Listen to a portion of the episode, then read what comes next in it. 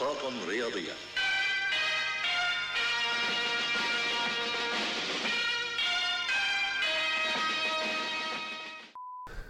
مرحبا أهلا وسهلا فيكم بمحطات رياضية. رجعنا لكم مع المونديال.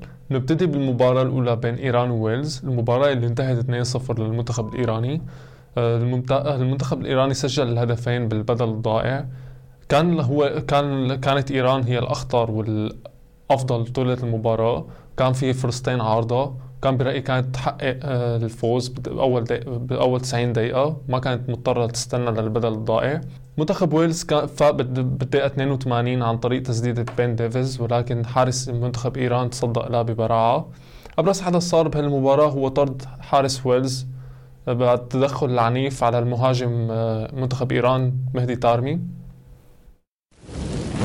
ننتقل للمباراة الثانية بين قطر والسنغال. المباراة اللي انتهت بفوز المنتخب السنغالي 3-1 وهلأ فينا نقول بشكل رسمي ها- قطر ودعت المونديال. hard luck للعنابي.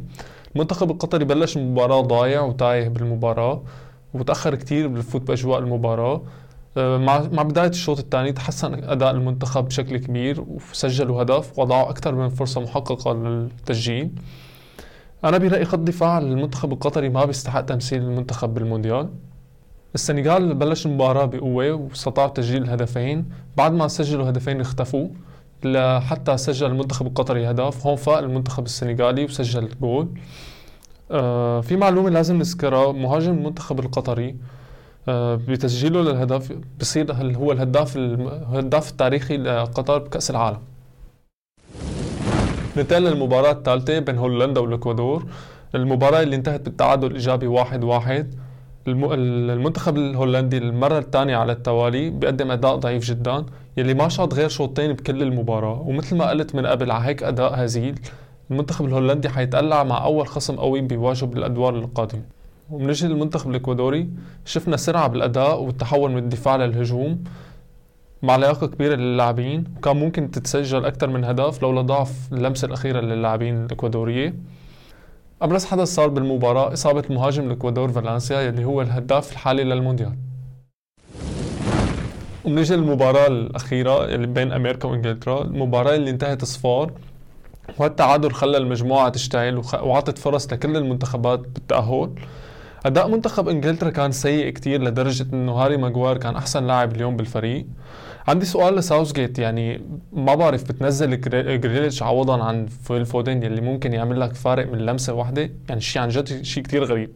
المنتخب الأمريكي اللي عم يفاجئنا بهذا المونديال قدم مباراة كتير كبيرة وكانت كان المنتخب الأقرب للفوز آه، لولا سوء الحظ. النتيجة كانت ظالمة للمنتخب الأمريكي وكانوا بيستحقوا أكثر من نقطة. وهلا بنيجي لتوقعاتنا لمباراة بكرة. المباراة الأولى بين أستراليا وتونس. مب... آه، بتوقع فوز تونس بصعوبة. المباراة الثانية بين السعودية وبولندا. آه، السعودية فازت على المرشح الأول فوز ال... فوز المونديال هو الأرجنتين. مع مع المعنويات للاعيبة السعودية بتوقع فوز بتوقع فوز السعودية على بولندا. المباراة الثالثة بين فرنسا والدنمارك. حتكون مباراة كتير حلوة. بتوقع فوز فرنسا.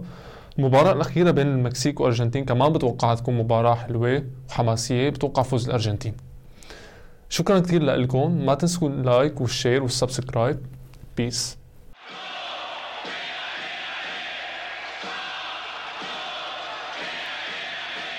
محطات رياضية.